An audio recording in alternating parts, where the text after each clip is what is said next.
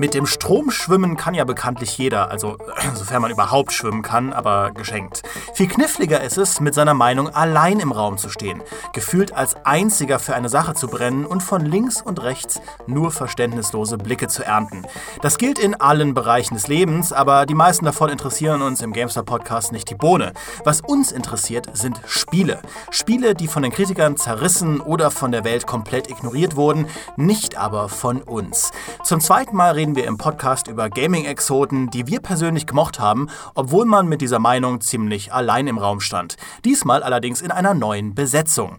Micha und Maurice setzen aus, stattdessen sitzt an meiner Seite die GamePro-Kollegin Ann-Kathrin Kuhls. Hallo! Und zum ersten Mal im GameStar-Podcast mein GameStar-Gefährte Michael Herold. Gegrüßt seid ihr alle. Ich versuche den anderen Micha zu vertreten als Miguel. Sehr gut. Und wenn ich neben mir sitzen sage, dann meine ich das tatsächlich wörtlich. Ausnahmsweise nehmen wir den Podcast nämlich alle zusammen in unserem engen GameStar-Aufnahmeräumchen auf. Ist ja schließlich saukalt da draußen, da hilft es, zusammenzurücken. Verzeiht uns also bitte, wenn der Ton ein ganz klein bisschen anders klingt als sonst. Diesmal war es die beste Lösung für uns. Und ich räume auch mal gleich den Elefanten aus dem Raum, der sich sonst garantiert im Lauf dieses Podcasts bemerkbar machen würde. Ich werde mich Michael Herold als Miguel ansprechen, weil äh, wir ihn im Alltag immer Miguel nennen, denn wir haben in der Games-Redaktion so viele Michas und Michaels und wir haben auch generell bei uns hier in Webedia München ganz viele Michaels. Wir haben jetzt angefangen, es gibt halt einen Micha, Michael Graf, es gibt einen Michi, Michi Obermeier, wir haben äh, einen Mitch im Kundenservice, der hat jetzt ganz neu angefangen. Dann haben wir eben Miguel Herold. Also wir müssen irgendwie so ein bisschen dieses Michael-Game ein bisschen auflockern und deswegen ist Miguel ähm, mittlerweile auch in seinem Pass, äh, das ist in deinem Pass dein Name, Das ne? ist offiziell mein Künstlername auch, ja. Also wenn ich am Flug, Flughafen lande, dann rufen schon immer alle, da ist er wieder, der Miguel. Und dann sagst du, hola. Richtig. Hola, Senoritas. Ja, das könnt ihr jetzt blöd finden, aber wir finden Miguel gut und heute geht es ja um Sachen, die nur wir gut finden. Äh, wer will denn den Anfang machen? Und also ich würde vorschlagen, wir jeder stellt im Prinzip ein Spiel vor, das äh, das ähm, ja nur er gut fand und dann schauen wir mal, wie wir durchkommen, weil es gibt ja auch noch ein zweites Spiel und ich habe theoretisch fünf Spiele, die wir durchsprechen können. Das werden wir in der Zeit nicht schaffen, denn es ist gar nicht so einfach, finde ich, sich da so einzuschränken. Aber vielleicht geht das auch nur mir so. Habt ihr denn, wer, wer möchte denn anfangen? Also, äh, da ich ja JRPGs mag, bin ich Experte darin, Sachen gut zu finden, die nur wenigen anderen Menschen gefallen. Deswegen würde ich, glaube ich, direkt mal anfangen. Okay. Ich wollte nämlich anfangen mit Bloody Roar 4. Das ist von 2003 und ist da für die PlayStation 2 erschienen. Das hat auch auf äh, Metacritic, ich habe mal nachgeschaut, weil ich habe sonst immer nur gehört, oh, was ist das überhaupt? Erstmal kennt es erstens niemand oder äh, die Leute finden es einfach gar nicht gut. Es ist, äh, hat 59% bekommen. Was ist es? Es ist ein Fighting Game. Und ähm, das ist aber nicht irgendein ganz normales Fighting Game, wo man sowas Lahmes hat wie irgendwelche Special-Attacken. Nein, hier sind die Special-Attacken die Möglichkeit, sich in Tiere zu verwandeln. Und äh, coole Tiere. Es gab zum Beispiel, meine Lieblinge waren Alice, der Hase, Uriko, die Katze und Bakurü, der Maulwurf. Klar, es gab auch äh, ultra krasse Cybervampire und Roboter und Drachen und irgendwas richtig Cooles. Aber ich finde, Maulwurf ist halt schon mal eine richtig geile Sache. Vor Dingen war der auch richtig fies, hatte halt krasse Krallen. Aber bevor ich jetzt ins, ins Reden komme, ähm, das ist das Spiel, was mir unheimlich gut gefallen hat. Zum einen, weil ich damals noch äh, minderjährig war und das immer nur bei einer Freundin spielen konnte, weil wenn meine Mutter gesehen hätte, dass ich dieses fiese Kampfspiel gespielt hätte, wo Blut fließt, dann äh, hätte ich, glaube ich, ganz schnell keine Playstation mehr gehabt. Und zum anderen, weil mir die Optik einfach super gut gefällt. Sieht halt auch einfach aus wie na, ein JRPG zum Dreschen. Ich wusste gar nicht, dass es vier Teile von Bloody Raw gab. Also ich kenne ich kenn den Namen, ich wusste auch, dass es dieses äh, Tier-Fighting-Game ist, das halt äh, sich sehr primal gibt, ja, in seiner Aufmache. Äh, ich wusste nicht, dass es da, dass es da, also wahrscheinlich war der vierte Teil der letzte, wenn man den Wertungen nachgeht. Ja. Äh, ich, ich weiß es nicht, aber äh, ist das dann, also ist das so ein 2D-Ding? Also kann man das, spielt man das von links nach rechts? Nee, das ist schon 3D. Also du kannst zwar die, beziehungsweise die Charaktere sind 3D. Aber es ist schon das so. Das Spiel ist 2D. Also es ist schon nicht mehr platt. Die Charaktere haben schon, sind schon 3D äh, animiert, so, aber es ist schon, also es, du hast nicht so viele Bewegungsmöglichkeiten, wenn ich mich richtig erinnere. Ist schon ein bisschen her. Ich persönlich zähle absolut in die Kategorie von kenne dieses Spiel überhaupt nicht, äh, muss ich gestehen. Ich bin aber auf Anhieb begeistert von einem aggressiven Maulwurf, der sogar im Kampf offensichtlich andere Leute zum Bluten bringen kann. Das finde ich äh, sehr stark. Äh, jetzt muss ich aber nochmal nachfragen. Das sind die coolsten Tiere, die es da gibt? Das sind die für mich coolsten Tiere, die es da gibt, ja. Verzeihung, weil du hast auch von Dinosauriern und irgendwie... Drachen. Drachen, Entschuldigung. Es gibt auch äh, Nagi, die ist sowas wie.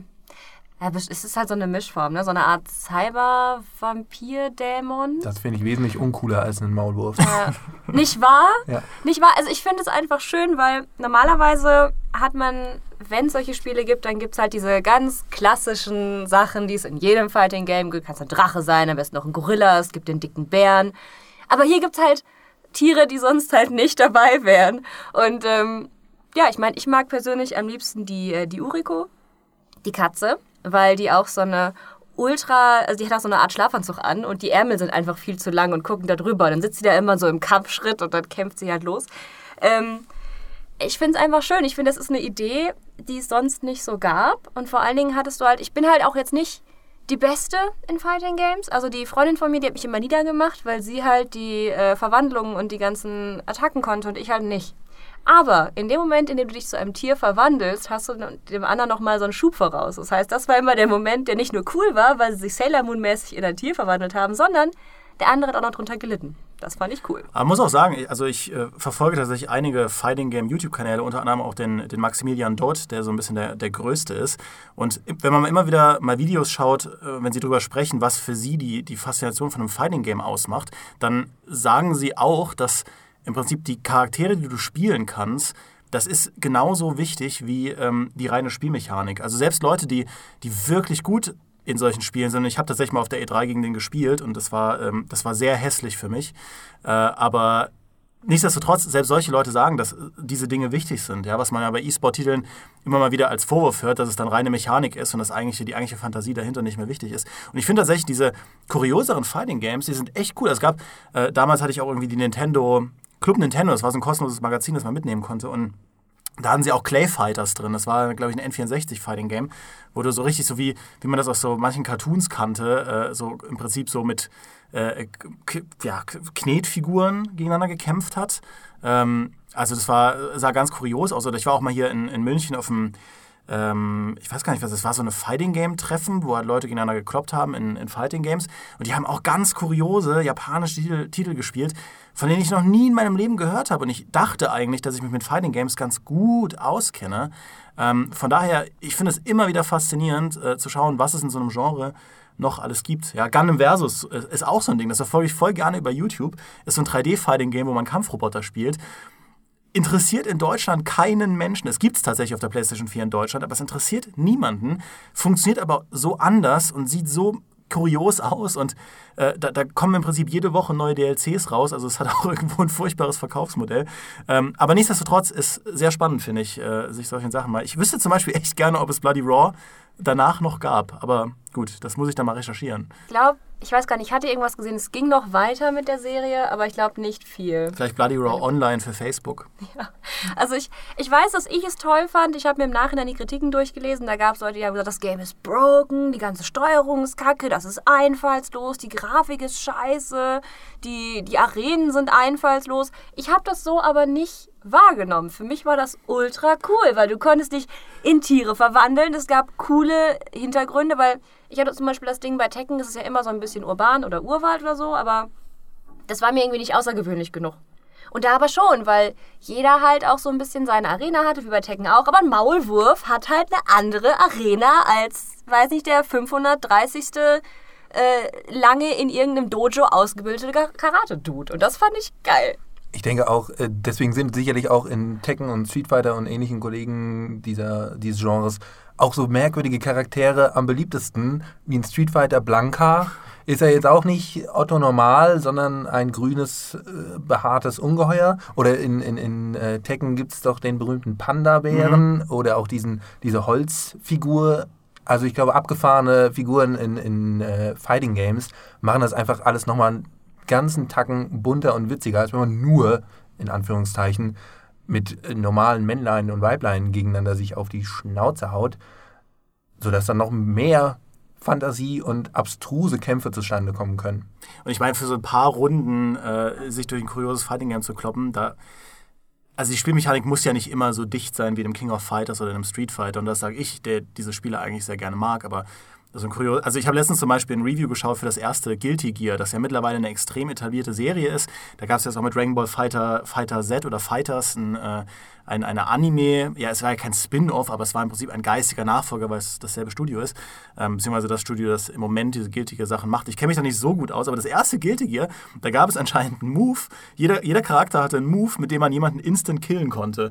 Also du hast sofort gewonnen und der war anscheinend auch eigentlich nicht blockbar, so wie ich das verstanden habe. Und dann habe ich ein, ein Let's Play geschaut, wo jemand das mit jemandem spielt. Und es sah einfach so, so witzlos aus, weil das, der Kampf halt nur so lange cool war, bis sich jemand entschieden hat, diesen dämlichen Move zu machen. Und dann war die Kiste durch, ja. Ist auch, ist auch eine Serie geworden, ja. Also warum nicht? Ja, und es gibt, anscheinend gab es Leute, die Guilty Gear fantastisch fanden. Ich glaube, es waren dann die Nachfolger, die es gerettet haben. Aber trotzdem, ja. Ähm, ist, ich kann verstehen, dass es ein Spiel ist, das sich in ein Herz reingepflanzt hat. Jetzt ist, hat, Miguel, äh, hat Miguel Zeit gehabt zu überlegen, jetzt bist du dran. Du musst jetzt sagen, was dein Favorit ist, denn jeder hasst. Äh, ja, sehr vielen Dank äh, für diese Erlaubnis. Äh, ich würde gerne äh, im selben Jahr wie AK's Bloody Raw 4 bleiben, nämlich im Jahr 2003. Da kam Enter the Matrix oder Enter the Matrix äh, raus. Das Spiel zu den Matrix-Filmen, wenn man so will. Eines der Spiele zu den Matrix-Filmen. Äh, darin geht es um die Parallelgeschichte quasi zum zweiten Film, Matrix Reloaded. Und zwar verfolgen wir darin die Abenteuer von Niobe und Ghost. Ich hoffe, ich habe sie korrekt ausgesprochen. Die verkörpert werden unter anderem von Jeddah Pinkett Smith, also auch die wirklich im, im, im Film mitgespielt hat, die Ehefrau von Will Smith, falls jemandem die, na, der Name nicht bekannt ist. Und wir verfolgen wirklich die Story parallel zu den Geschehnissen, die im, im zweiten Matrix geschehen. Und das war für mich so abgefahren, weil ich großer Matrix-Fan bin und auch war. Und ja, auch den zweiten fand ich ganz in Ordnung. Ähm, das mögen viele andere nicht so sehen. Ähm, aber deswegen war das für mich so fantastisch, dass ich da in diesem Spiel die Möglichkeit hatte, diese Story um Neo und um diese ganze Matrix und diese Maschinen, diese fiesen, weiter zu spinnen und noch mehr drumherum zu erleben. Und zwar aber in einem angemessenen Maße, weil das so dicht mit dem Film verbunden war, dass das cool und eng beieinander war und nicht irgendwie in merkwürdige, abstruse Sphären abgedriftet ist, die dann kaum noch was mit Neo zu tun hatten. Außerdem sehr wichtig für mich persönlich ist, dass ich Enter the Matrix vor Max Payne gespielt habe und dadurch die Bullet Time quasi nicht durch Max Payne kennengelernt habe, sondern durch hier Niobe und Ghost, denn das ist auch ein unheimlich wichtiger Teil von Enter the Matrix, dass du quasi ständig in Zeitlupe durch die Gegend fliegst weil die natürlich auch Matrix-mäßig äh, Kampfeinlagen und Sprünge drauf haben. Deswegen fliegst du und schießt du ständig in Zeitlupe durch die Gegend und, und fliegst pausenlos horizontal durch die Luft und ballerst dabei weiterhin um dich. Und das war für mich so fantastisch zu spielen. Wie gesagt, ich kannte Max Payne noch nicht. Deswegen war das für mich neu und die Entdeckung des Jahrtausends. Ja, aber tatsächlich ist Enter the Matrix spielerisch gar nicht gut gealtert und ähm, wurde nicht so positiv rezipiert. Also die, die einzelnen Spielmechaniken waren teilweise echt nicht so gelungen. Und ich habe das, ich weiß es, ich habe es damals auch gespielt. Wenn man mal ehrlich zurückblickt, das war kein so gutes Spiel. Aber es war auf der anderen Seite so leicht gehypt zu sein, weil es war ja damals, das haben ja alle geschrieben, es war das teuerste Spiel überhaupt. Filmlizenzumsetzungen hatten damals schon einen richtig schlechten Ruf. Ja, das war in der Zeit nach Superman 64. Also der, der, das Kind war schon in den Brunnen gefallen und dann kommt auf einmal dieses Filmspiel, das sagt, hier gibt es exklusiv gefilmte Filmszenen mit den Schauspielern aus den Filmen, die euch in der wahrscheinlich kompliziertesten Franchise der damaligen AAA-Landschaft ähm, Hintergründe geben, die ihr ganz dringend wissen wollt, weil ihr wollt, das war ja, Matrix hat das sowieso ganz gut gemacht, nebenbei noch so ähm, Begleitsachen zu veröffentlichen. Enter the Matrix war eines dieser Sachen und auch, auch die Spielmechaniken, ja, dass du, dass du im Prinzip da die Bullet Time hattest, du, es war, hatte auch diese Fighting Game Mechaniken. Das hat mich auf so vielen Ebenen in der, in der Vermarktungsphase äh, von, von, den Socken gehauen, aus den Socken gehauen. Ich dachte, das, das kann nur das beste Spiel der Welt sein, ja. Und äh, ich war damals auch in einer Phase, wo ich, um in äh, Matrix reinzukommen, mir Socken in die Schuhe gesteckt habe, weil ich zu jung war für den Film. Und ja, aber im Endeffekt war es dann halt spielerisch leider ein bisschen enttäuschend. Ja, dieses, da kam ja ein paar Jahre später, kam ja dieses, ich glaube, Path of Neo Path raus, of Neo, genau. das sogar das bessere Spiel war, zu dem Zeitpunkt aber schon niemanden mehr interessiert hat. Mich schon. Äh, Das habe ich auch gespielt, aber das ist ein anderes Thema. Ich wollte nur ganz kurz zur Kritik sagen, ich habe eben extra nochmal unseren GameStar-Test von damals herausgekramt und darin nennen wir das Spiel unter anderem, beziehungsweise bezeichnen wir die Levels des Spiels unter anderem als schnurgerade, häufig elendlang und nach einiger Zeit öde. Das mag im Nachhinein korrekt sein, damals kam mir das überhaupt nicht so vor. Und deswegen habe ich diese schnurgeraden, nach einer Weile öden Levels rauf und runter gespielt, weil es für mich so fantastisch war. Und ich kann mich auch heute nicht mehr daran erinnern, dass das so voller Bugs und technischer Probleme war, weil ich aber auch mich weigere, jetzt aus meiner Begeisterung diesem Spiel gegenüber nochmal reinzugucken, äh, werde ich wohl nie erfahren, was wirklich, wie schlecht dieses Spiel wirklich ist, weil ich äh, meine Begeisterung ewig aufleben lassen werde. Ja, das ist halt der Schleier der Vergangenheit. Ja. Ne? Der, macht, äh, der, der macht dann viele Fehler wett und wenn man dann, man hat dann manchmal Angst, diese Spiele heute nochmal zu spielen. Was aber auch viel ist, ist, dass du gar nicht merkst, dass du einen Bug hast. Du denkst, es ist ein Feature. Also, ich meine das jetzt gar nicht mal bösartig, sondern wenn du halt noch nicht so viele Spiele gespielt hast, und 2003 ist ja jetzt schon ein bisschen her. Da war Miguel gerade drei. Da war mir Miguel gerade gelernt, wie man schreibt. Ja, mit drei. Mit drei Wir Jahren, sind sehr genau. stolz auf Miguel, er ist nämlich sehr klug. Die Wahrheit ist, ich war damals zwölf, habe aber trotzdem erst dann gelernt, wie man schreibt. Genau, und das Ding ist halt, ähm, man kriegt das ja auch noch gar nicht so mit. Man hat nicht so ein Auge dafür, man guckt da nicht so direkt drauf. Und wenn da mal irgendwie ein Clipping-Fehler ist oder so, das kriegt man ja gar nicht mit, weil man selber so in dieser Welt drin ist, denkst so, boah, Matrix, Menschen mit langen schwarzen Ledermänteln. Also ich persönlich tatsächlich fand Matrix erst später gut. Ich fand Matrix zu dem Zeitpunkt langweilig. Ich fand das doof, um das- um das mal auf ewig festzuhalten, ja. Absurd. Ähm, genau, ich, hab, ich, hab, ich fand es schöner, wenn man sich beim Kämpfen in eine Katze verwandeln kann. Ja, ich meine, warum langen Leder Ledermantel tragen, der schwarz ist und lame? Ja gut, du kannst der Kugel ausweichen, aber ich kann auch ein Maulwurf sein, der seine Klauen nutzen kann, um dich in der Luft aufzuspießen. Was ich eigentlich sagen wollte, ist, manchmal merkt man die Bugs nicht. Das ist korrekt. Ich möchte ganz kurz hinzufügen, ich behaupte, dass sowohl Neo als auch Niobe mit Maulwürfen aber ganz kurzen Prozess machen würden. Aber das können wir in einem anderen Mal besprechen. Ich will nur in den Raum werfen, dass ich voll ergriffen war von dem Matrix-Hype. Das war nämlich das perfekte Ding, um in der Pubertät zu sein. Das war ein Film, mit dem man sehr leicht intelligent wirken konnte. Der war nerdig genug, dass du intelligent wirken konntest. Er war aber nicht nerdig genug, also er war halt Mainstream genug, dass andere Leute sich dafür interessiert haben. Und diese ganze Darstellung von den Kämpfen und die Choreografien, ich habe damals äh, jede Max Payne-Mod rauf und runter gespielt, die in irgendeiner Form umgesetzt hat, was Matrix auf den Weg gebracht hat. Ich habe danach irgendwie, also es war dann schon später, Equilibrium mit äh, Chris, äh, hier mit dem Bale, Christian ja, Bale, Christian genau. Bale geschaut mit Gun Cutter, wo sie im Prinzip eine Kampfchoreografie gemacht haben, um das geschickte Verwenden von Waffen. Ein völlig bescheuertes Konzept, aber und Sean Bean war dabei, Sean Bean war dabei und er stirbt natürlich. Ja, Natürlich. Spoiler Alert, direkt am Anfang. Oh, Sean Ähm, Bean. Wir sind jetzt off Topic, aber äh, Enter the Matrix hat da bei mir wirklich voll reinge äh, reingetroffen und ist lustigerweise das Matrix-Spiel, das ich am wenigsten, also ich habe mehr Matrix in Max Payne gespielt als in Enter the Matrix.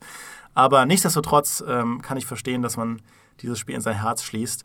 Auch wenn es natürlich äh, äh, eigentlich nicht ist, wie man es machen sollte von Publisher-Seite, nämlich den Hype hochhalten und dann am Ende nicht liefern.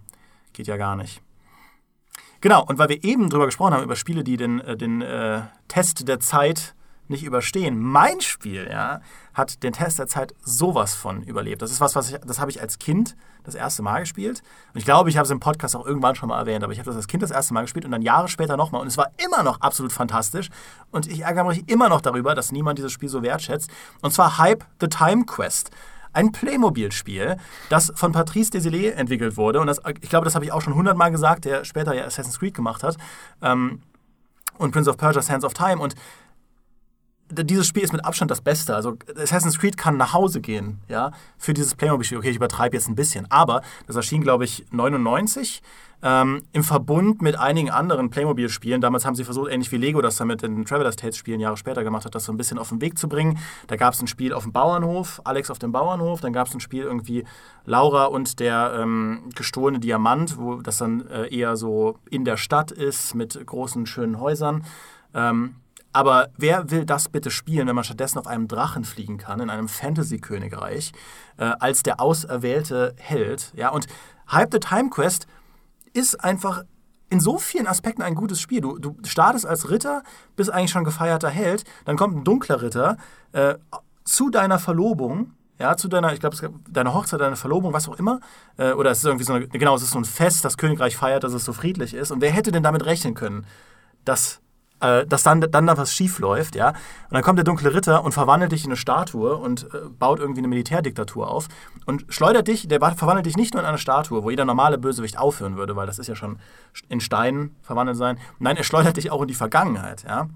Und dann landest du, landest du bei so einem äh, mittellosen Zauberer, in, der in einer Burgruine haust, landest du dann und der, der versucht halt alles Mögliche, um dich zum Leben zu erwecken, scheitert aber die ganze Zeit, weil er nicht besonders gut ist, aber dann schafft das halt irgendwie, ist selbst überrascht und so beginnt deine Reise und du, du gehst im Prinzip Epoche für Epoche wieder zurück, näher an die Gegenwart ran und siehst dann im Prinzip, wie, wie dieses Königreich so durch verschiedene Phasen verläuft und ich kann gar nicht zusammenfassen, ohne irgendwie drei Stunden auszuschweifen, wie gut dieses Spiel ist. Es hat ein Action-Kampfsystem, es hat quasi eine Open World, die ist nicht so groß, aber dieses Königreich ist dafür sehr detailliert. Du erlebst an allen Orten was.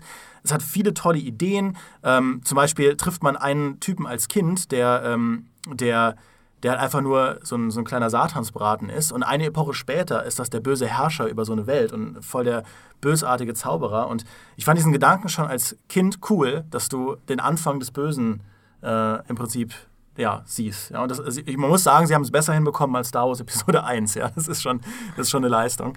Ähm, ja, und das ist einfach ein so in sich geschlossen gutes, gutes ähm, Action-Adventure. Es ist toll vertont, äh, es hat eine schön dichte Story, es hat lebendige, äh, lebendige Charaktere und kein Dödel hat sich dafür interessiert.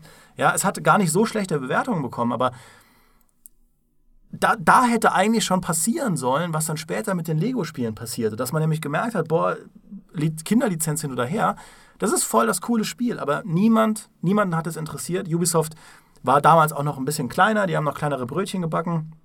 Und äh, dann ist das halt untergegangen. Es wurde auch nie wieder irgendwo veröffentlicht, soweit ich zumindest weiß. Ich habe zu Hause noch die Boxed-Version stehen, die ich irgendwann für Milliarden von Euro verkaufen werde. Ähm, und äh, ja, das ist was, was ich immer und immer und immer wieder auspacke und niemand kann es mehr hören. Aber Hype the Time Quest, wenn ihr die Chance bekommt, das zu spielen, es bei eBay zu kaufen, also tut es, ihr werdet es nicht bereuen.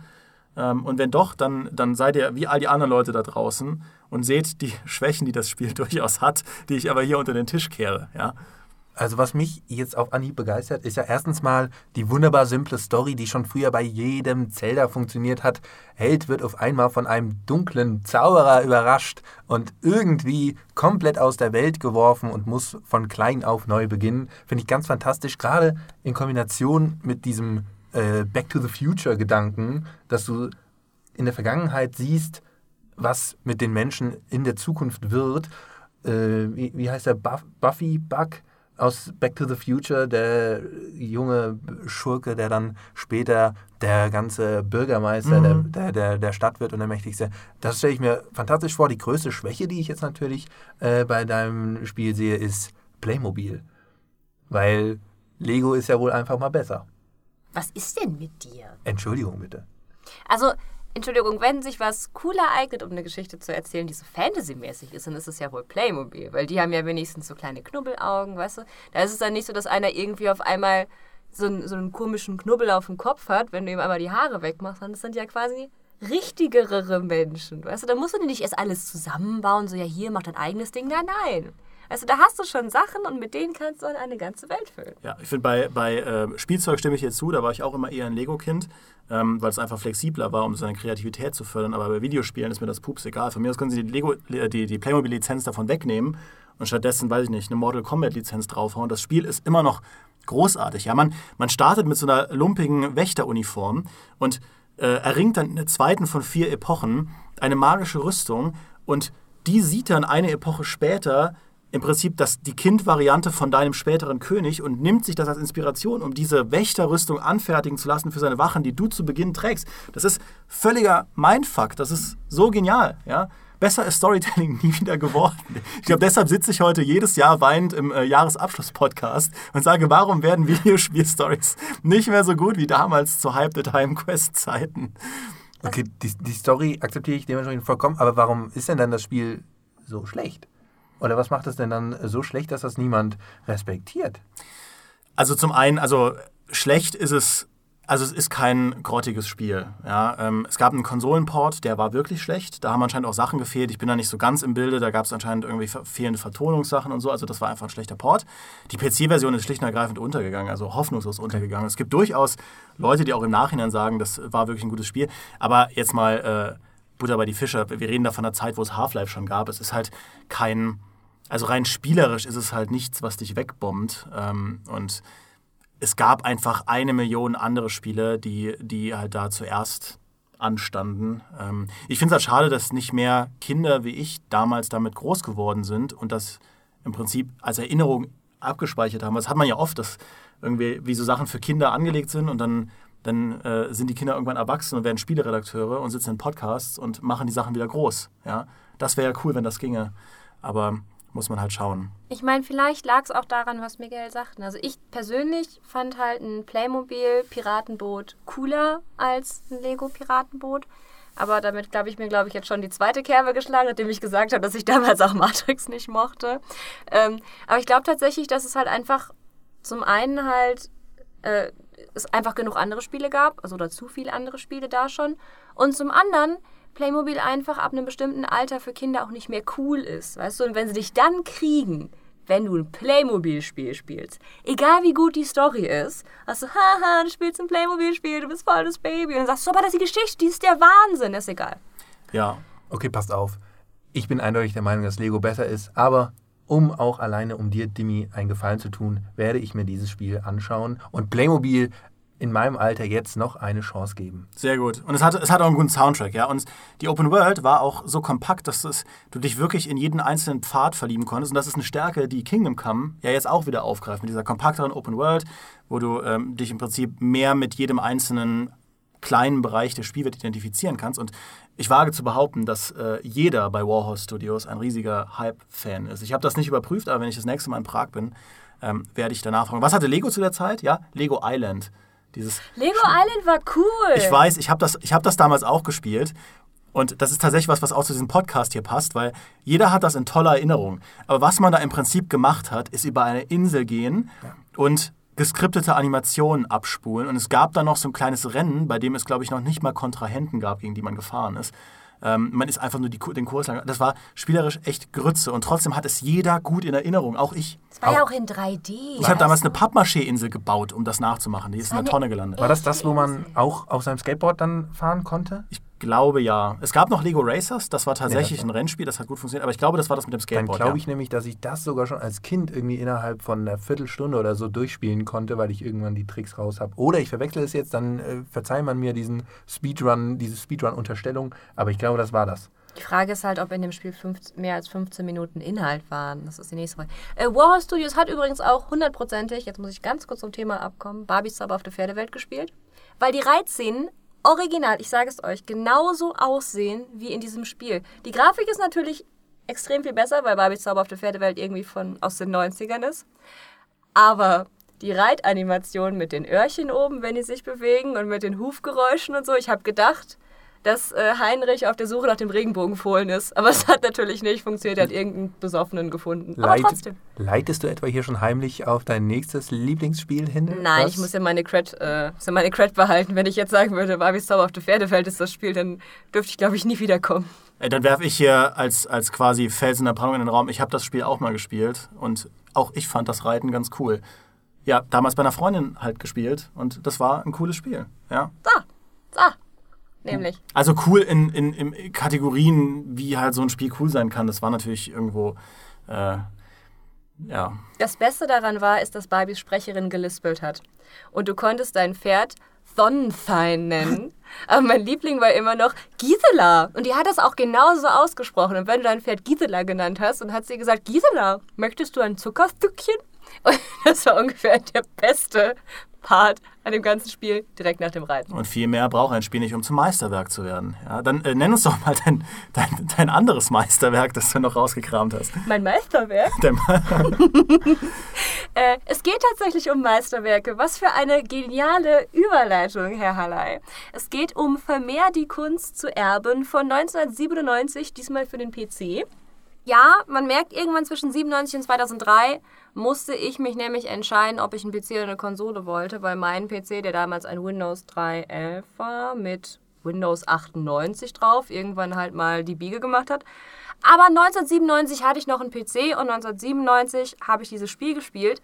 Da geht es darum, es ist eine Art Wirtschafts- und Handelssimulation und da geht es darum, dass man in den 1920ern die verlorenen Bilder von seinem Onkel, seinem mittlerweile verstorbenen Onkel, wiederfinden muss.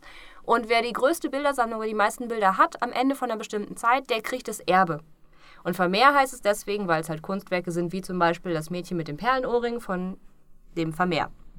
Und äh, ich fand's richtig spannend. Also ich habe das damals gespielt und man, äh, man spielt, ich habe dann halt meistens gegen Computergegner gespielt, also vier andere, äh, drei andere.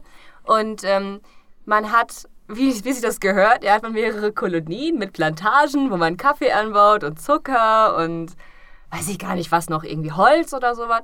Und damit macht man dann das Geld, mit dem man seine Gegenspieler ausmanövrieren kann und in Versteigerungen an die wichtigsten Gemälde rankommen kann. Die Gemälde sind verschieden wichtig, wenn ich das richtig in Erinnerung habe. Und äh, ja, wer die besten Gemälde hat und wer die meisten Gemälde am Ende hat, der hat das Erbe bekommen. Ich kenne wer mehr auch. Das sind ja mehrere Teile, soweit ich weiß. Ist, ist das, das ist dann wahrscheinlich der schlechteste, oder? Nein, das ist Ja, der, aber es muss ja, es muss ja Kritikpunkte geben, wenn das Spiel äh, eigentlich äh, nicht so beliebt ist. Ja, es ist, ähm, war das einfallslos, langweilig, schlechte Grafik und äh, das Spiel an sich war wohl auch sehr ereignislos. Anscheinend für andere Menschen, die es gespielt haben. Ich fand's super spannend. Also anhand dieser rasanten äh, Thematik kann ich mir gar nicht vorstellen, wie ein Bild über Kunstschätze, äh, ein, ein, ein Spiel über Kunstschätze langweilig sein soll. Nein, es geht ja auch nicht darum, dass die Kunstschätze das aktuelle Ding sind, sondern du hast ja eine bestimmte Zeit, um die Sachen anzubauen. Die anderen bauen auch Sachen an. Und wenn dein Kaffee dann nicht rechtzeitig fertig ist für die Versteigerung am Montag, dann ist es halt viel zu spät. Und dann geht dir genau das Bild durch die Lappen, was du eigentlich schon die ganze Zeit haben wolltest. Und dann hat diese blöde andere, deren Namen ich vergessen habe, mit ihrem dummen, suffisanten Grinsen, da kommt aber doch so eine Meldung. Hm, hm, hm, hat das Bild jetzt gekauft. Ja, toll, dass du das jetzt gekauft hast. Mein Kaffee ist jetzt fertig und dann mache ich sie fertig. Finde ich ganz beeindruckend. Also deine, deine Freudesrede heute kann ich äh, absolut akzeptieren. Jetzt frage ich mich, wie das vor 20 Jahren, ob du da auch schon so begeistert erklärt hast, ich möchte jetzt unbedingt ein wenig Holz abbauen und was weiß ich abbauen, nur um die Erbschaft klar zu machen. Das als junge AK, die da fröhlich vor ihrem PC sitzt und daddelt, da, wieso nicht doch einfach der Bar... Oh nein, jetzt möchte ich nicht hier unverschämt werden und dir doch den Barbies äh, zauberhafter Ponyhof hier... Dann halt Bloody ankreiden. Raw, oder gut, das Oder Bloody Raw, nicht, okay, ja. ja gut. Du Ich bist eine knallharte Spielerin gewesen früher, ne? Ich habe meinen Papa angeschrien, dass der Kaffee kaufen soll. Weil nämlich am Anfang das so war, dass ich natürlich nicht sofort alleine gespielt habe, weil meine Eltern natürlich wissen wollten, ob das jetzt irgendwas ist mit Blut und Mord und Totschlag. Äh, Also ich meine, ich weiß, ich habe es ja schon mal erzählt, eins von meinen, das erste Spiel, was ich wirklich durchgespielt habe, allerdings mit meinem Papa zusammen, war ja Diablo 2. Deswegen weiß ich nicht, warum, oder Diablo 1, ich bin mir nicht ganz, nein, es muss der zweite gewesen sein. Ähm, ich bin mir nicht ganz sicher, warum meine Mutter dann auf einmal gesagt hat, du, nee, Gewalt ist nicht so, weil offensichtlich hat es mir ja nichts ausgemacht. Aber ähm, dann ist, äh, ja, ich, ich war auch ein bisschen abhängig von dem, was mein Papa halt gespielt hat, ne? Weil für mich hat meine Mutter eher so Barbies zauberhafte Pferdewelt gekauft. Und ich habe dann halt die Spiele mitgespielt, die mein Papa auch gespielt hat. Ich habe mich dann da reingeschlichen und dann durfte ich auch. Und ähm, ja, mein Papa mochte zu dem Zeitpunkt halt am liebsten sowas wie Diablo, aber auch sowas wie äh, Vermehr Wirtschaftssimulation. Siedler von Katan habe ich auch gespielt, zum Beispiel damals. Ja. Da, da runzelst du jetzt zurecht die Stirn, Miguel. Das kann ich nämlich sehen, da wir ja hier zusammen in einem Raum sitzen. Äh, Ecke hat eine sehr, eine sehr spannende Spielehistorie. Ja? Er fängt, fängt mit Diablo an, spielt Wer mehr, spielt Bloody Raw ähm, und, und arbeitet sich dann über die Konsole hoch. Äh, das ist äh, sehr unkonventionell. Ich habe früher Captain Blauber gespielt und irgendwie von Disney irgendwas mit Donald Duck, weißt du? Und die kommt hier mit Diablo an. Du bist mir in allen Bereichen des Lebens überlegen, habe ich das Gefühl, AK. Ja, aber du hast schönere Haare. Donald Duck Quack Attack war übrigens auch von Patrice Desilets, glaube ich. Oh. Und äh, das war auch ein 3D-Jump'n'Run, das alle schlecht fanden. Ich fand's gut, aber ich hatte auch wirklich wenig Anspruch, weil ich kein N64 hatte und damit äh, die, die, die Meisterwerke der damaligen Zeit, äh, Super Mario 64, Donkey Kong 64 und Banjo-Kazooie nie spielen konnte. Und das war das, was ich halt stattdessen hatte Ende der 90er. Und es war, ich fand das gar nicht so schlecht, ja. Donald Duck Quack Attack war das allererste Videospiel, was ich überhaupt jemals besessen habe. Damals für den Game Boy Color, die Version. Ich glaube, ich habe es bis heute nicht durchgespielt. Aber ja, War ja auch schwer. das war schwer für einen, keine Ahnung, Fünfjährigen oder so. Ja, nein, das ist völlig okay. Sind, ich meine, damals waren die Spiele ja auch nicht darauf aus, also so wie jetzt, dass du halt sagst, ja, und hier ist das Tutorial, ach, du schaffst das nicht, warte, hier hast du noch mal eine Feder, die lässt dich fliegen. Nee, damals war das so, ah, du schaffst es nicht. Tja, War dann aber Quack Attack auch ein unbeliebtes Spiel bei den restlichen Kritikern, abgesehen von uns beiden? Also tatsächlich haben wir dem Vorfeld, also das ist jetzt nichts, das entsteht jetzt quasi spontan, dass wir über Quake Attack reden, aber ich habe tatsächlich vor einer Weile mal geschaut. Ähm, äh, es gibt ja immer diese Retro-YouTube-Kanäle, ähm, da kam es halt extrem schlecht weg, also die 3D-Version, die dann äh, für Konsolen und PC erschien, ähm, weil, das, weil die Steuerung sehr, sehr unpräzise war. Und das ist was, was ich als Kind nie mitbekommen habe. Ich dachte einfach nur, ich bin dumm. Ähm, und da habe ich einfach den Fehler bei mir gesehen. Und weißt du, das hat mich wahrscheinlich jahrelang in meinem Selbstvertrauen zurückgeworfen. Und jetzt erfahre ich, das Spiel war einfach nur schlecht. Ich fand die Aufmachung halt schön. Ich fand, äh, das, das hatte halt diesen wunderschönen, äh, überzeichneten Stil. Also im Prinzip genau diesen Look, den ich auch an Disney-Cartoons damals mochte. Und klar, das hat als, als Kind schon gereicht. Deswegen habe ich es jetzt auch hier nicht als, äh, als Favoriten aufgeführt, weil ich glaube, Quack Attack ist so ein Spiel, da ist wirklich diese kindliche Verklärung der Hauptgrund gewesen, warum man das so toll fand. Und das kann wirklich in keiner Art und Weise mit den richtig großen 3D-Plattformen mithalten. Aber gehört eben auch zu diesen, zu diesen Spielen. Ja? Vielleicht, äh, Miguel, hast du es auch wirklich nur nicht durchgespielt, weil das Spiel es schuld war. Und du hättest, wenn du stattdessen, weiß ich nicht, Contra gespielt hättest damals, hättest du das im ersten Versuch ohne Konami-Code gepackt. Wer weiß, wer weiß. Ich bin ja sehr gut im Spielen. ähm, Wer ich Lego möchte, Island in 15 Minuten durchspielt, ja, also der hätte auch das geschafft. Bitte. Ich möchte übergehen zu meinem nächsten Favoriten, weil du es gerade noch gesagt hast von der kindlichen Verklärung. Ich glaube, das ist das absolute Gegenteil von kindlicher Verklärung, denn jetzt kommt ein sehr kontroverses Spiel.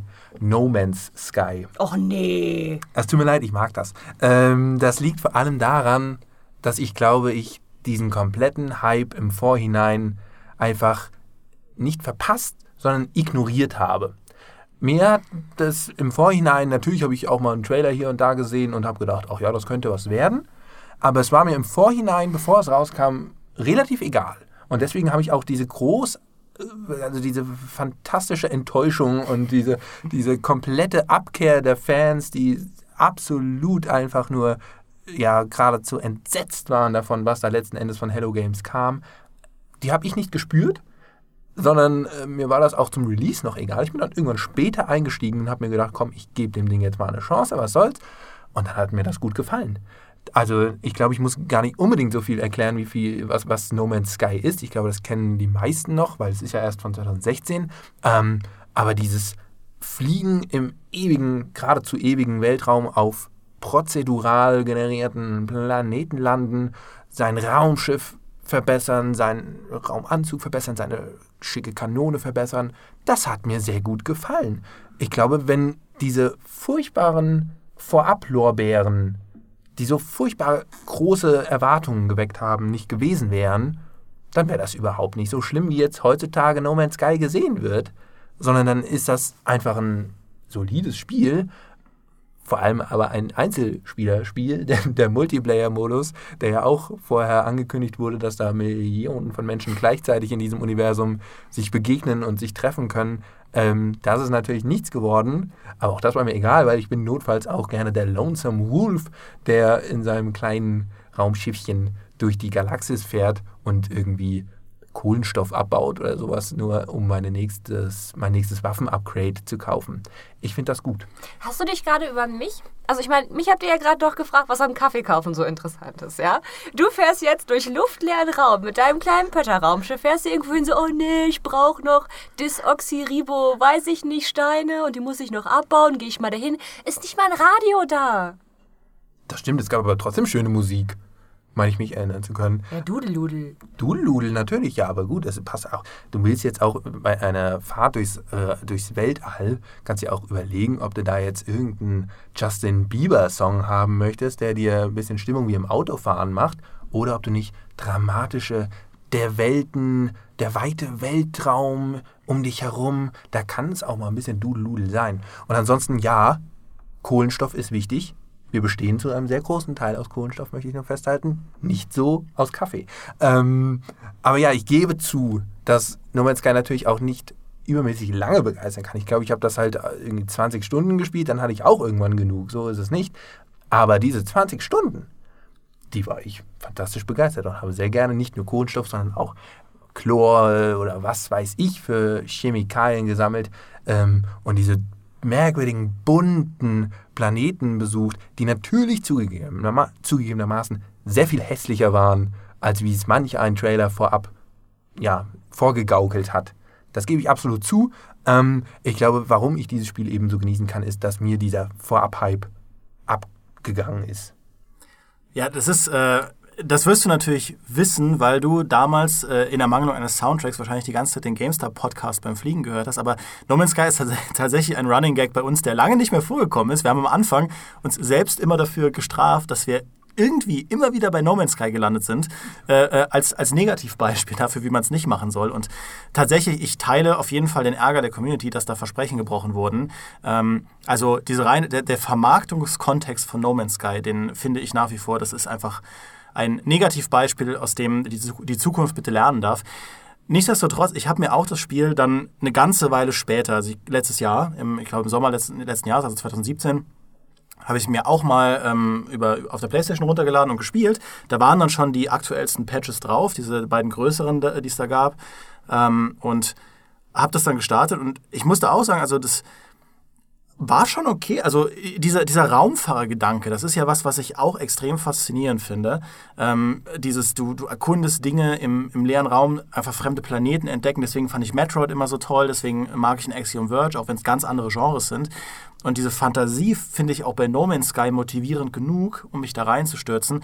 Mein Problem war halt nur nach wie vor dieser, dieser lästige Grind. Ich bin dann direkt gestartet auf einem Planeten, wo ich im Prinzip nicht aus meiner Basis raus konnte, weil das alles toxic war und ich konnte äh, nur, oder beziehungsweise es war extrem kalt oder extrem heiß, was auch immer. Ich konnte nur extrem kurze ähm, äh, Ausflüge unternehmen, bevor ich wieder irgendwo hin musste. Ich musste die ganze Zeit Sachen farmen, um äh, im Prinzip meinen Verbrauch an überlebensnotwendigen Rohstoffen wieder aufzufrischen, damit ich nicht sterbe. Und gleichzeitig musste ich natürlich dafür sorgen, dass ich irgendwo auch einen Progress mache, mit dem ich irgendwann von diesem Planeten wegkomme. Und ich mag mich da doof angestellt haben, aber ich habe auch gar keine Guides vorher geguckt. Ich wollte mich da blind reinstürzen aber dann, als ich dann nach, nach, nach ewig, gefühlten Ewigkeiten ähm, da endlich raus war und in, in, meinem System jeden Planeten erkundet hatte und dann in einem anderen System war und gemerkt habe, ich muss jetzt im Prinzip das Gleiche wieder und wieder und wieder und wieder wiederholen. Immer nur Rohstoffe farmen, Rohstoffe farmen, Rohstoffe farmen. Und äh, in, den, in den Löchern im Boden, in den Höhlensystemen und so verbergen sich auch nie wirklich spannende Herausforderungen. Rein spielerisch hat mir da einfach die Tiefe gefehlt. Ähm, aber ich kann durchaus verstehen, also es gibt, du bist auch gar nicht so allein da. Es gibt durchaus in, der, in, der, äh, in unserer Branche an Spielejournalisten ähm, die eine oder andere Person, die ähm, Ähnliches sagt wie du, nämlich dass No Man's Sky am Ende des Tages ein Spiel ist, das vielleicht äh, spielerisch ein bisschen dünn sein kann, aber trotzdem unterhaltsam ist. Ähm, ich kann das schon verstehen, diese Perspektive. Wie, wie du sagst, es ist okay.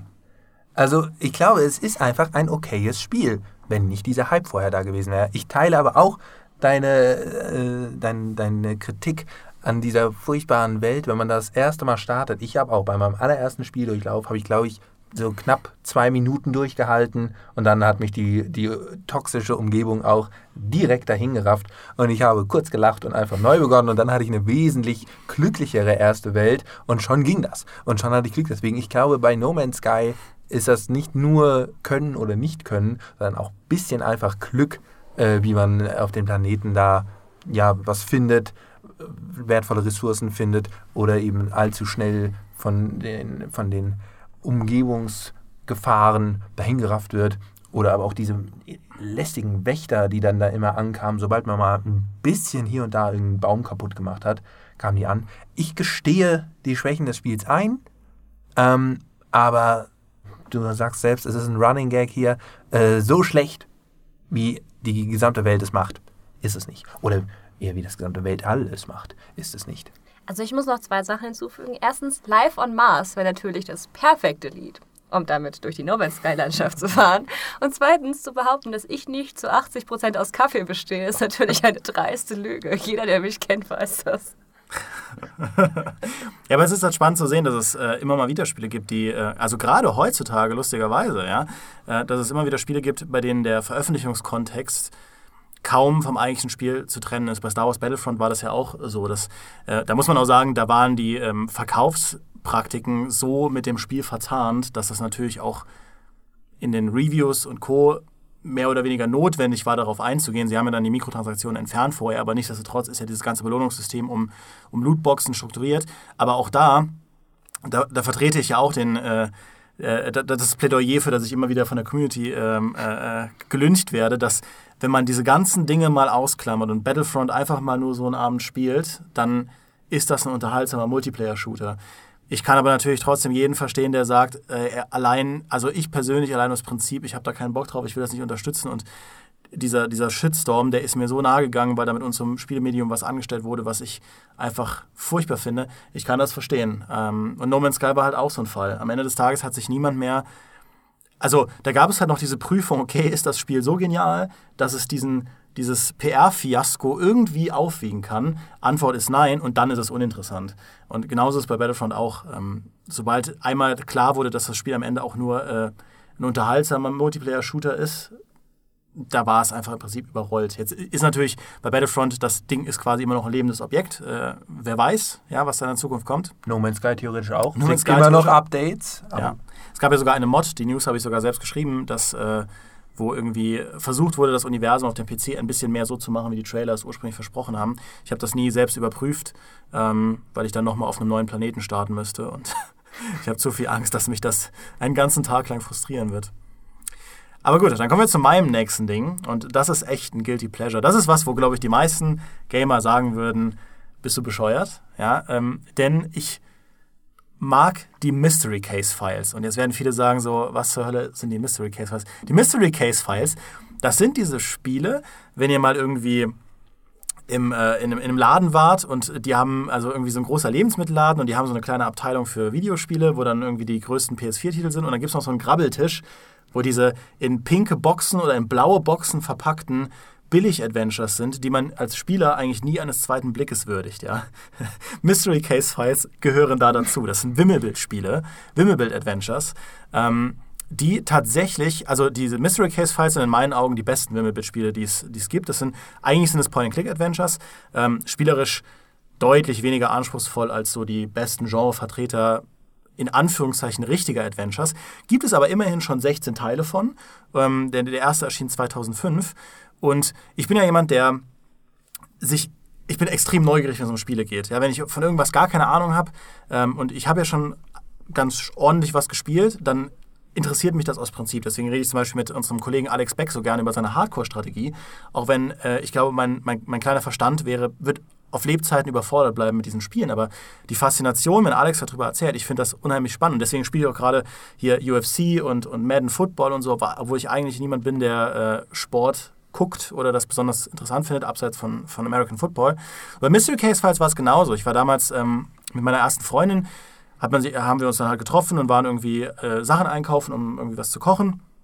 Und äh, wir hatten schon eine ganze Reihe von Spielen gezockt zusammen, auch so, sowas wie Sims haben wir zusammen gespielt. Und da lagen halt da diese Mystery Case Files und sie meinte irgendwie, ja, das sieht voll cool aus vom Cover, ist irgendwie so eine Horror-Grusel-Geschichte. Das sind ja alles so Pulp-Geschichten, das ist immer Horror, Grusel oder, oder Science-Fiction, Fantastik oder Piraten. Ähm, und da haben wir es halt mitgenommen für einen Zehner.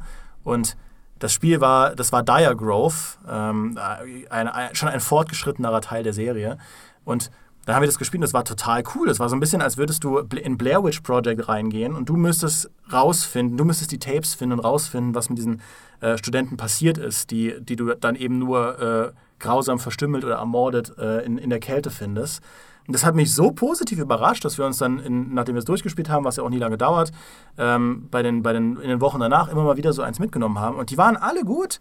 Ja, mal ist man irgendwie in einem Spukhaus unterwegs, dann gibt es eins, wo man im äh, US-amerikanischen Deep South unterwegs ist, so dieses äh, Huckleberry Finn, diese Thematik mit, mit Sumpf und Voodoo und da muss man eben so Moorleichen rausfinden, wie die, warum die verschwunden sind oder wer diese Moorleichen sind.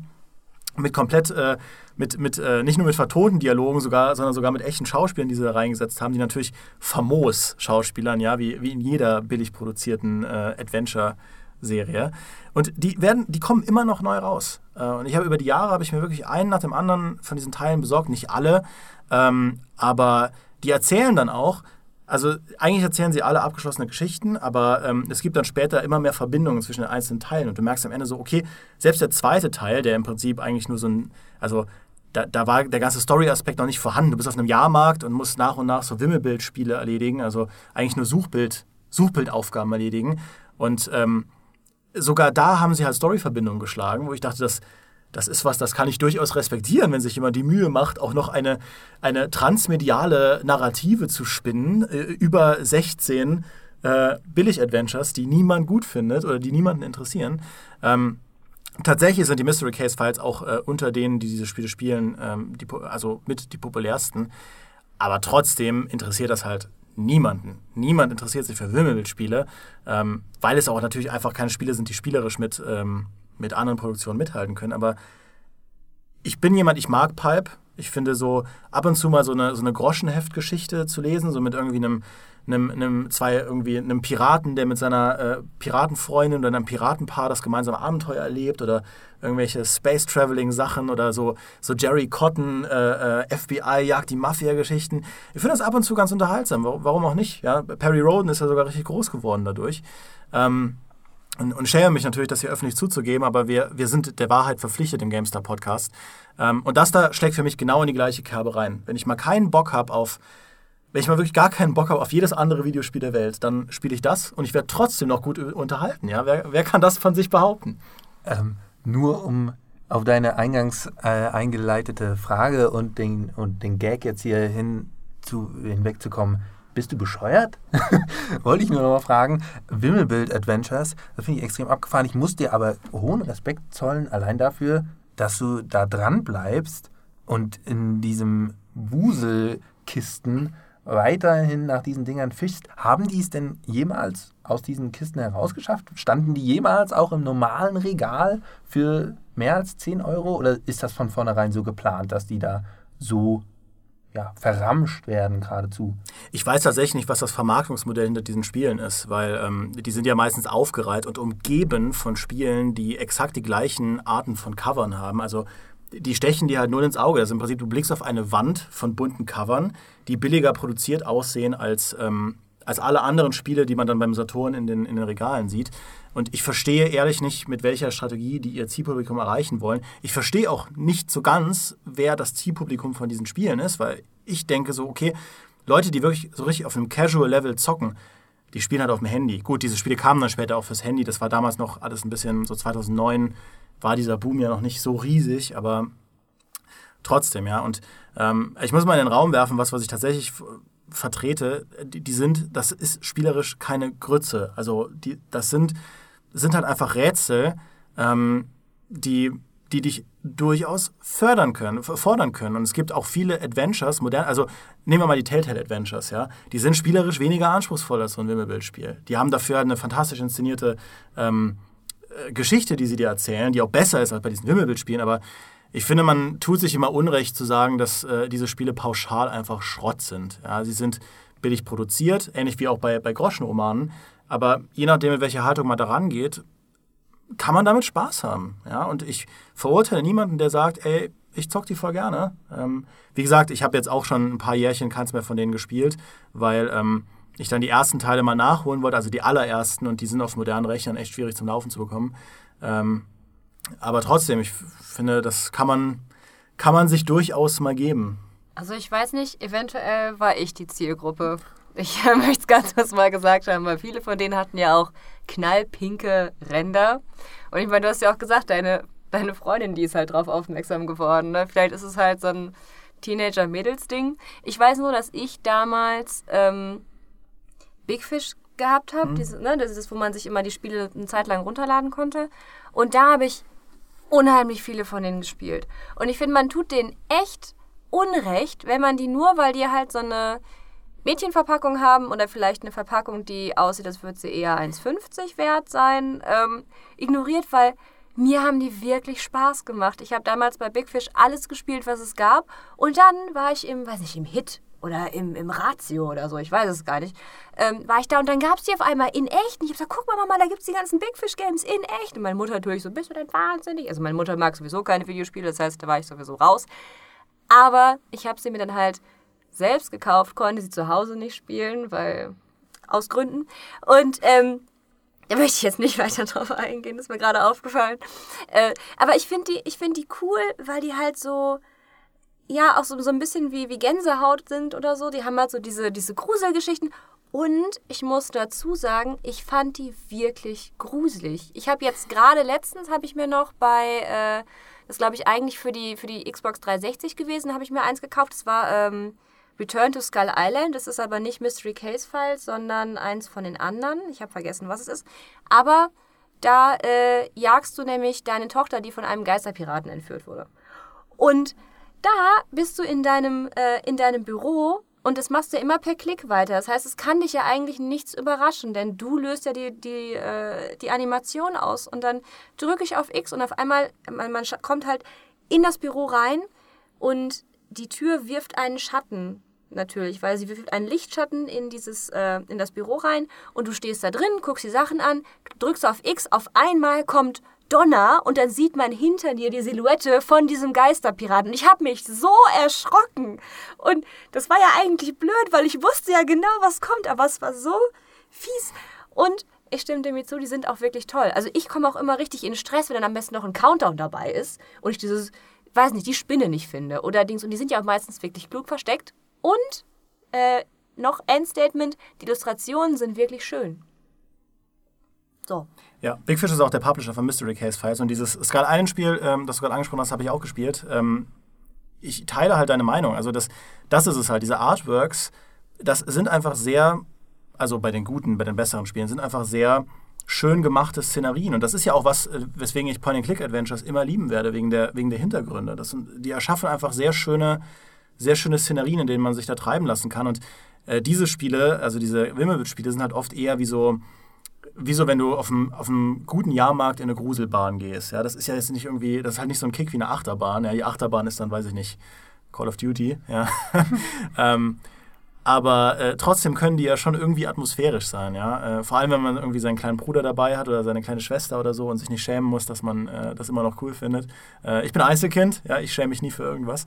Ähm, aber ja, also das, da, da, liegt durchaus eine Faszination drin. Äh, nichtsdestotrotz haben natürlich Leute, die das kritisieren und sagen, das ist irgendwo ähm, kein, kein, ja, sind keine richtigen Spiele wie jetzt ein, weiß ich nicht, ein Assassin's Creed oder ein äh, äh, A Way Out oder so, ein, ein richtiges Spiel. Ich, ich kann das schon nachvollziehen. Aber auf der anderen Seite, wenn man mit so ein bisschen, wenn man mal Lust hat, sich einfach so treiben zu lassen und vielleicht auch beim Podcast hören, was spielen will, was einen nicht überfordert oder nicht zu sehr fordert, dann sind die echt gut. Also kann man sich schon geben. So.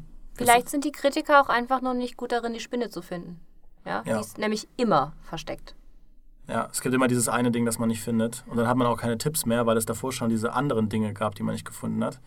Und dann denkt man sich, okay, ich scheitere gerade an einem Spiel, das, das keine Altersfreigabe hat. Das keine Altersfreigabe lag, auf einem Grabbeltisch mit einer pinken Verpackung oder einer äh, gelb-blauen Verpackung. Naja. ich habe Quake Attack nicht geschafft, also.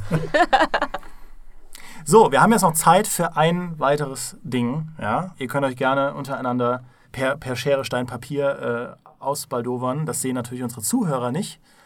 Aber okay, also ich glaube, Miguel, möchtest du noch? Ich hätte das im Angebot. Äh, ich glaube, das können wir aber auch relativ schnell abhandeln. Ähm, Duke Nukem Forever. Das können wir schnell abhandeln. Dieses Spiel hat in Entwicklung länger gedauert, ja. als viele unserer Zuhörer alt sind. Ja. ja, aber ich glaube, man muss über dieses Spiel nicht so viel sagen, weil es ist relativ ersichtlich, warum es schlecht ist. Ähm, weil, ne, ich meine, das muss man sich noch einmal anschauen. Das ist im Jahre 2011 erschienen, sieht aber aus wie aus dem Jahre 1800 irgendwas. Aber ich finde es trotzdem klasse, weil ich Duke Nukem einfach liebe viel männlicher kann man nicht sein als Actionheld. Ich glaube, selbst der Terminator und Rambo würden neben Duke Nukem läppisch aussehen. Und deswegen hat sich für mich diese Wartezeit sehr gelohnt. Natürlich ist es nicht äh, die Perle an Videospielkultur, aber wenn dann einfach Duke Nukem da seinen Auftritt hat und die fiesen Aliens kommen und versuchen, die Frauen der Welt zu retten und Duke Nukem ich zitiere, sagt einfach nur, niemand klaut ungestraft unsere Weiber, dann kann ich nicht anders als begeistert von diesem Videospielhelden zu sein.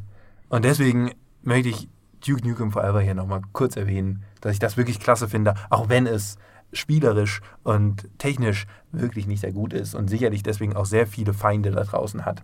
Ja, die ähm, 3D-Rams, die ursprünglichen Erschaffer von Duke Nukem, haben sich ja anscheinend so geschämt für das, was du gerade eben skizziert hast, dass sie jetzt mit äh, Iron Maiden Genau. wieder ein Spiel machen, das in der alten Build-Engine läuft und äh, so aussieht wie Duke Nukem 3D vor einer Million Jahre. Und eine Frau als Heldin hat. Ja. Diesmal. Eine knallharte All Hail the Queen ist diesmal angesagt. Ähm, auch das werde ich mir garantiert angucken, weil ich diese ganz, ganz simple, super stupide Action einfach. Du musst gar nicht, irgendwas bewegt sich auf dem Bildschirm, alles klar, das ist ein Gegner. Ich knall drauf. Da musst du gar nicht viel überlegen, das ist einfach die simpelste Art von Videospiel, die es gibt und vielleicht ab und zu muss ich auch mal meine simplen äh, Teile des Gehirns ähm, befrieden. Und äh, deswegen liebe ich das einfach, wenn du da durch die Gegend wandeln kannst und mit deiner massiven Schrotflinte einfach kurzen Prozess mit allem, was irgendwie der Welt schaden könnte, machst. Ja. Und ich meine, dieses Prinzip kann dann zu einem Spiel wie dem neuen Doom führen, ja, was wirklich großartig ist. Oder zu Duke Nukem Forever, Ja. das nur du großartig findest. Es ist halt, es ist halt ein Scheideweg, an dem Herkules entscheiden muss, ob er lieber in das dornige Tal hinabsteigt oder auf die schillernde Au. Duke Nukem würde Herkules ganz schnell seinen äh, Löwenumhang klauen und sagen, damit putze ich mir nicht mal den Hintern ab. Das nur zur Coolness von Duke Nukem. Lustigerweise ist ja der Gründer von 3D Rams, da habe ich erst gerade eine News zu verfasst, ähm, vertreibt jetzt Aufputschpillen für Gamer namens God Mode. Die sollen deine Leistungsfähigkeit erhöhen, wenn du PUBG spielst. Und das ist natürlich ist im Prinzip einfach nur eine Kaffeetablette. Ähm, aber gut, das ist natürlich anders, anders verkauft. Und der, ähm, der, diese, der Werbespot, der das verkauft, wurde von dem Duke Nukem-Sprecher gesprochen. Ich werde das äh, in, der, in unserer Podcast-Beschreibung verlinken.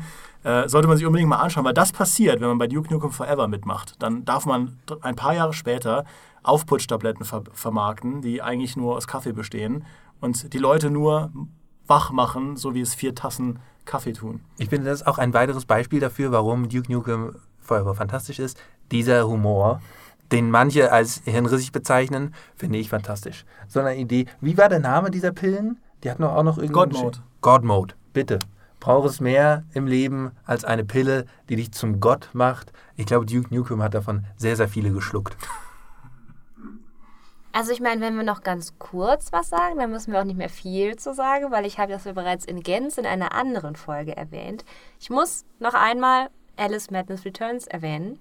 Nicht, weil es so schlechte Kritiken bekommen hat, sondern weil es irgendwie komplett untergegangen ist zu dem Zeitpunkt. Und das ist ein großartiges Spiel. Das hat sehr viele verschiedene Spielmodi. Es hat ein ganz tolles Leveldesign. Es ist vielleicht ein bisschen hakelig und es ist vielleicht nicht besonders präzise dafür, dass es ein Plattformer ist. Dann landet man halt auch nochmal neben dem Plattformer. Aber vielleicht ist es auch einfach nur ein bisschen schwieriger als andere. Ja? Vielleicht fordert das Leute heraus, mit Alice durch die Welt zu hüpfen. Und äh, das wollte ich nochmal kurz angemerkt haben. Das war äh, zur Referenz für die Leute, die das nochmal nachhören wollen, war in der die besten äh, Spielelevels-Folge. Ne? Da, Ja. warst du, da warst du auch als Gast und hast ausführlich über Alice gesprochen. Ähm, auch das werde ich natürlich in der Beschreibung verlinken, aber da könnt ihr euch das auf jeden Fall nochmal anhören. Denn äh, Alice Madness Returns ist ein Spiel, wenn man AK ein bisschen kennt, dann weiß man auch, dass sie dieses Spiel vor jedem verteidigt. Deswegen traut sich auch keiner von uns beiden, was Negatives zu sagen, oder Miguel? Ich, ich würde sowieso niemals AK widersprechen. Außer bei Playmobil. Und bei Kaffee. Gut, ja. Also ihr habt euch hier massiv widersprochen in diesem Podcast. Ja, dann werfe ich einfach auch noch einen rein, ja, weil ich einfach, ähm, dann haben wir alle unsere drei Sachen gehabt. Ich werfe ein Tron Evolution.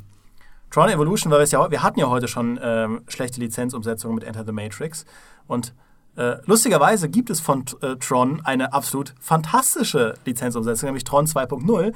Äh, ein, ein, ja, eigentlich ziemlich vergessener Ego-Shooter, der aber also wenn du irgendjemanden fragst, der das gespielt hat, er wird dir sagen, das Spiel war großartig. Das äh, hatte so ein wunderbar offenes Leveldesign, es hatte ein tolles Schleichsystem, ähm, es hatte tolle Waffen, interessante Ideen, es hat die Story auf eine coole Art und Weise weitergeführt. Nichts davon leistet Tron Evolution, absolut gar nichts. Äh, das ist das, äh, quasi das Spiel-Tie-In zu dem Film Tron Legacy, der, ich glaube, 2009 rauskam.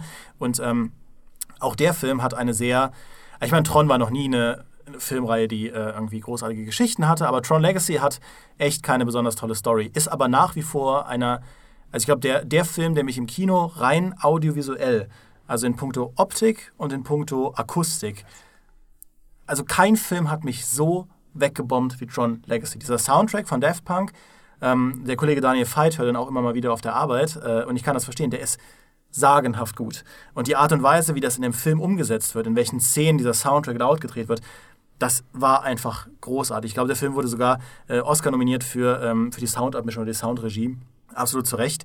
Und für viele andere Dinge ist er längst vergessen. Tron, Tron ist wieder eine tote Franchise. Sie haben versucht, das ähm, am Leben zu erhalten mit einer Animationsserie, die auch an, anscheinend gar nicht so schlecht sein soll, aber die habe zum Beispiel ich mir schon gar nicht mehr angeschaut, ähm, weil ähm, ja, die Story ist einfach nicht so gut. Aber Tron Legacy ist auf jeden Fall ein sehr sehenswerter und ein sehr hörenswerter Film. Und ähm, irgendwie löst Tron in seiner Optik auch einfach was bei mir aus. Das war schon immer so, dieser, dieser Look von diesen Figuren, die im digitalen Raum sind und diese Leuchtspuren auf ihren Anzügen haben und diese Discs, die sie sich zuwerfen und wie das alles ähm, ausgeleuchtet ist und wie das in der Kamera festgehalten wird irgendwie begeistert mich das und deswegen fahre ich auch auf diese ganzen, diese ganzen Cyberspace-Spiele ab, wie D-Sync und Co., so kleinere Indie-Spiele, die, äh, die das so ein bisschen aufgreifen wollen. Und Tron Legacy, äh, Tron Evolution, das, das, die Filmlizenzumsetzung, schlägt er halt genau in diese Kerbe. Das ist im Prinzip ein sehr spielerisch seichtes Action-Adventure, wo man eben ähnlich wie bei Arkham, Arkham Origins äh, seine, seine Kämpfe da hat, wo man mit dem, dem Disc äh, Leute verprügeln muss. Dann gibt es halt Parkour-Mechaniken wie bei Prince of Persia, wo man an Wänden entlang rennt. Dann gibt es halt die obligatorischen äh, Light Racer-Rennen, wo man äh, Spuren hinter sich herzieht und Leute versucht wegzumachen.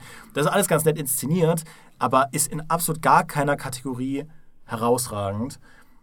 Aber weil es einfach das jüngste Tron-Spiel ist und rein spielerisch erträglich genug, dass ich damit Spaß haben kann, um in dieser Welt einzutauchen, ist es trotzdem etwas, was ich sehr geschätzt habe und was niemanden interessiert hat, außer mir, was auch zum Release absolut gar keinen Hype hatte, wo, ähm, wo irgendwie jede Seite gerade das Review rausgekloppt hat, ja, so 6 von 10. Mhm. Und dann ist das Ding für immer in der Versenkung verschwunden. Und jedes Mal, wenn ich das spiele, denke ich mir, wie schön wäre es, dass wenn es das Spiel in Fantastisch gäbe, mit einem lebhaften Multiplayer, wo man wirklich mal wie in Tron, ähm, idealerweise mit dem Soundtrack, gegeneinander antreten könnte. Es gab auch eine Wii -Up, äh, einen Wii-Ableger, der genau das versucht hat. Äh, ich weiß nicht mehr genau, wie er hieß, ähm, aber das war eben quasi ein Spin-off von diesem Movie-Tie-In. Ist natürlich auch untergegangen. Also diese Spiele, ich weiß auch nicht, ob sich irgendjemand was anderes erhofft hat, äh, aber ähm, ich finde es schade. Ich finde, Tron ist so eine ansehnliche Franchise. Ich wünschte mir so sehr, dass man dieses qualitative Level von Tron 2.0 von vor, weiß ich nicht, 16 Jahren aufgreifen und mal wieder weiterführen würde. Ich muss auch sagen, von diesem Film ist mir abgesehen vom Soundtrack, der wirklich gut ist, und Olivia Wilde nicht viel in Erinnerung geblieben. Ähm, aber ich äh, unterschreibe dein Bedauern, dass aus der Tron-Reihe nicht mehr gemacht wurde, weil ich meine, das ist ein Film über ein, eine virtuelle Welt, über ein, äh, über ein Videospiel das muss doch umsetzbar sein in, äh, in einer einfachen Variante, weil der Look alleine müsste doch die, die, das Spiel verkaufen. Das sieht so fantastisch aus. Schon damals im Original sah das so abgefahren aus.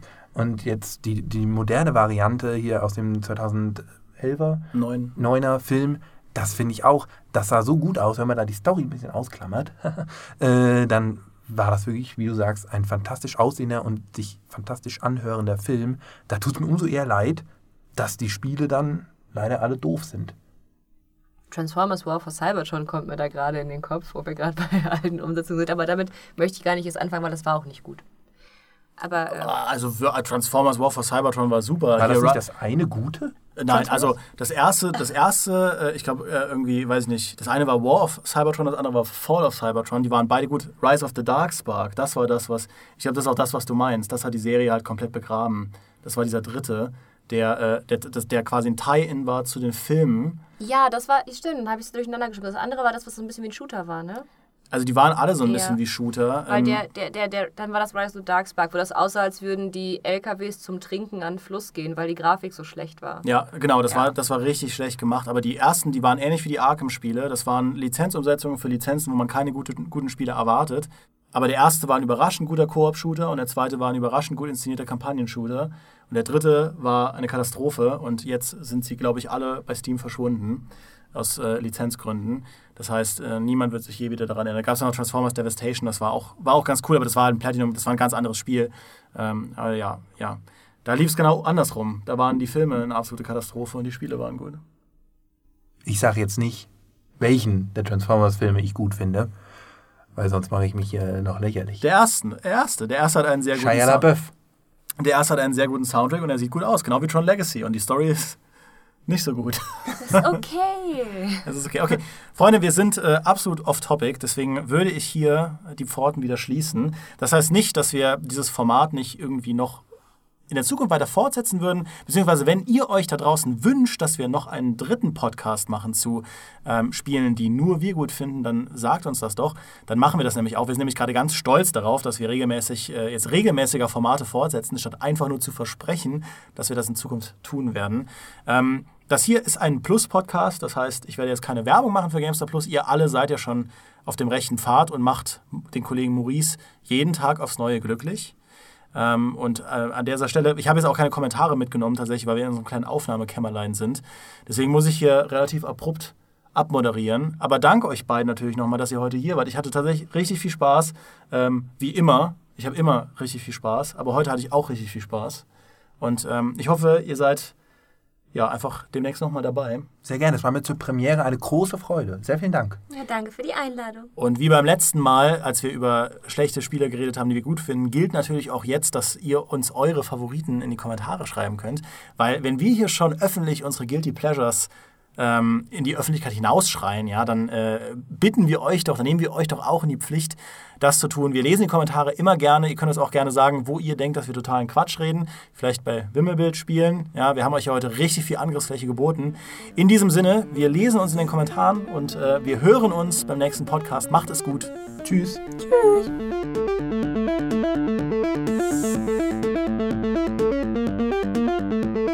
Und äh, deswegen liebe ich das einfach, wenn du da durch die Gegend wandeln kannst und mit einer massiven einfach kurzen Prozess mit allem machst.